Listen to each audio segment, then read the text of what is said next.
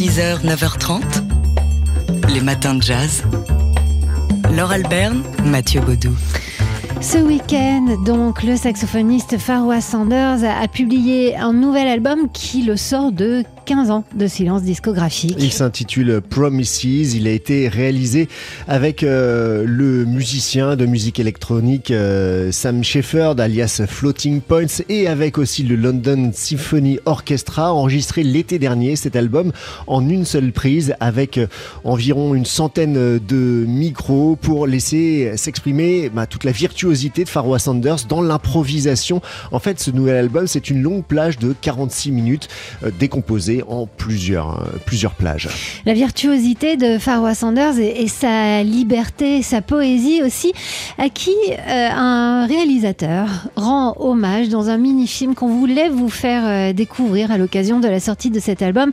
Le réalisateur en question s'appelle Aurélien Bernard. Il a fait appel à la chanteuse Charlotte Dos Santos pour dire un texte d'une folle poésie à la hauteur des images qu'il a choisies, alors qu'ils sont des images euh, d'archives, de Faroa, de nature aussi. Enfin, c'est euh, un, petit peu plus de six minutes absolument planantes.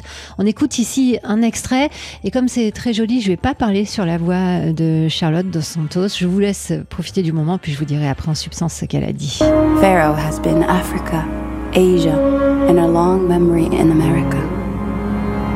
He, traveler in sound spirit, is direction firm, strong, firmly connected to root. Expression past any word.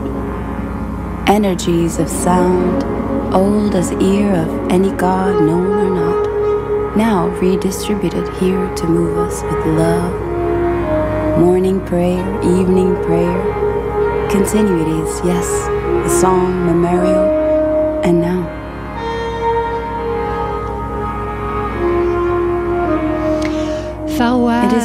Pharaoh nous a expliqué euh, Charlotte Dos Santos a été l'Afrique, our l'Asie et notre longue mémoire en Amérique. Lui, voyageur dans le son, dans l'esprit, est guidé par l'esprit fort et profondément relié aux racines. L'expression dépasse tous les mots, les énergies de son ancien, de son ancien, comme l'oreille d'un dieu connu ou non, maintenant distribuée ici pour nous émouvoir. Voilà, en, en- en quelques paroles extraites de ce très joli film, très enveloppant. qui s'appelle Faroa Fall, réalisé par euh, Aurélien Bernard, en parallèle donc de la sortie de ce nouvel album Promises, nouvel album de Faroa Sanders. 6h, 9h30, les matins de jazz. Laure Alberne, Mathieu Baudou.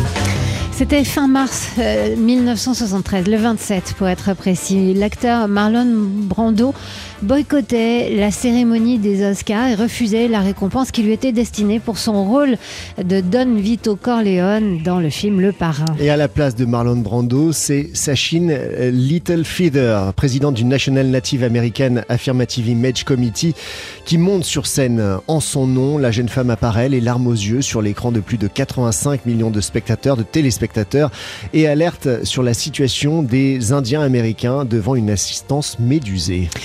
L'industrie cinématographique, à ce moment-là, invisibilise complètement les communautés indiennes, faisant régulièrement jouer euh, les rôles des euh, natifs américains par des acteurs blancs, euh, raillés souvent sur le petit écran. Les natifs sont, se jugent marginalisés. Et au moment de cette cérémonie des, des Oscars, d'ailleurs, en cette année 1973, euh, l'American Indian Movement et la communauté Sioux occupent le comptoir de Wounded Knee dans le Dakota du Sud, au cœur de la réserve indienne de Pine Ridge. Ils dénoncent leurs conditions de vie et la violation des traités signés par le gouvernement fédéral de Washington. Plus de 2000 agents du FBI cernent la localité, organisent un blocus, un blocus qui va durer 71 jours. C'est donc euh, en solidarité de ce mouvement que Marlon Brando a boycotté la cérémonie des Oscars. On l'écoute ici quelques semaines plus tard, en juin 73, euh, dans un show télé euh, américain, euh, expliquer pourquoi il n'est pas venu. And people actually don't realize how deeply On ne réalise pas à quel point ces gens sont insultés.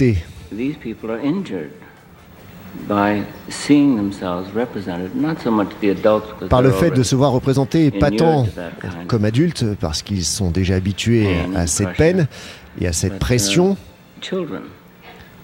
Indian children Mais les enfants, les enfants indiens voient leur peuple représenté comme des sauvages, comme des êtres laids, sales, fourbes et alcooliques. Ils grandissent avec cette image dépréciative image of d'eux-mêmes et la themselves, gardent toute leur vie. It, it lasts a lifetime. Marlon Brando, donc euh, c'était en, en 1973. euh, On revenait sur ce jour du 27 mars 1973 où il a refusé un Oscar en solidarité avec le peuple natif américain. 6h, 9h30, les matins de jazz. Laure Alberne, Mathieu Baudou. En ce moment, sur le site d'Arte, on peut voir ce documentaire assez poignant sur Rita Hayworth, gloire et blessure. Rita Hayworth, euh, c'est un nom qui est associé immédiatement à ces images de cette magnifique créature, un gant à la main et qui chante sur la scène d'un cabaret, Put the blame on me. C'est Gilda, on est en 1946, elle a 28 ans dans ce film de, Charles Vidor euh, qui va euh, bah, inscrire son nom à jamais dans, l'imaginaire collectif et, et à jamais dans l'imaginaire collectif comme le sex symbole par excellence. Euh, Rita Hayworth qui a toujours affiché un sourire radieux, y compris dans ce film et dans cette scène où elle est quand même ivre morte, ce qui explique aussi un certain flottement euh, dans sa danse, une certaine raideur, alors qu'elle était danseuse professionnelle. C'est comme ça qu'elle avait commencé sa carrière toute jeune. Son père l'avait sortie de l'école pour la faire monter sur scène. Ça commençait mal. Il, il se faisait passer pour un couple. Enfin, c'est lui qui l'avait dessiné euh, à la scène et à la ville. Il abusait d'elle très tôt. Elle avait tenté de quitter ce père abusif pour passer ben, de, bras en bras et euh, d'union euh, malheureuse en union malheureuse. Elle arrive à Hollywood et là elle découvre l'envers du décor. À 22 ans, on lui dit, c'est alors la grande époque des studios tout puissants, on lui dit qu'elle doit changer de nom pour effacer euh, ses origines hispaniques. Elle passe aussi sous le bistouri de plusieurs chirurgiens esthétiques pour euh, coller au, canon de l'époque. Et ça a marché. Elle est tellement devenue un sexe symbole que les soldats américains ont collé euh, son image sur la première bombe atomique, ce qui évidemment lui a fortement déplu, ainsi qu'à son compagnon de l'époque, le seul véritable amour de sa vie, Orson Welles, qui à ce moment-là a pris sa défense. On écoute ici un extrait du documentaire sur cette euh, relation complexe entre les deux géniaux, euh, Rita Hayworth et Orson Welles. C'était une relation compliquée pour l'un comme pour l'autre. Elle était folle de lui et elle admirait son intelligence. Elle se sentait inculte et elle n'avait pas confiance en ses capacités orales. Elle ne s'exprimait pas de manière très fluide ni articulée dans la vraie vie, alors que lui était un génie absolu, un fabuleux orateur. En revanche, ce n'était pas un époux fidèle, ce qui a provoqué beaucoup de souffrance. Il a pourtant été l'amour de sa vie. Voilà, c'était peut-être pas le, plus fidèle des époux, en tout cas ça a été le plus loyal, qui a toujours pris la défense euh, en public de Rita Hayworth. Un extrait donc de ce documentaire qui est pas euh, brillantissime, il faut dire ce qui est, mais où on, apprend pas mal de choses sur Rita Hayworth et surtout cette magnifique euh, nature euh, qu'elle était. Il s'intitule Rita Hayworth, gloire et blessure. On peut le voir sur le site d'Arte jusqu'au 12 avril. 6h, 9h30, les matins de jazz. Laure Alberne, Mathieu Baudou. Et on part à, Minneapolis avec un, reportage que nous propose Libération alors que débute aujourd'hui le procès du policier Derek Chauvin accusé d'avoir tué l'Africain-Américain George Floyd, devenu depuis le symbole des violences policières aux États-Unis dans une ville qui hésite entre simple réforme de la sécurité et alternative radicale. C'est à l'intersection de la 38e rue et de Chicago Avenue, la même où George Floyd est mort asphyxié en mai de l'année dernière, un lieu rebaptisé George Floyd Square d'ailleurs, de lieu de recueillement à lieu d'entraide et d'expérimentation. Vous pénétrez dans l'état libre de George Floyd, c'est ce qui explique un grand panneau posé contre des barricades. La mort de George Floyd a provoqué en effet une profonde réflexion hein, sur la sécurité publique dans la plus grande ville du Minnesota, qui hésite depuis entre timide réforme et alternative plus radicale. Ce square, George Floyd, est un endroit de résistance, mais aussi de mise en pratique de nos idées. Ici, on n'a pas besoin de la police pour notre sécurité, c'est ce que déclare Candace Montgomery Euh, une militante de Black Lives Matter qui vit deux rues plus loin.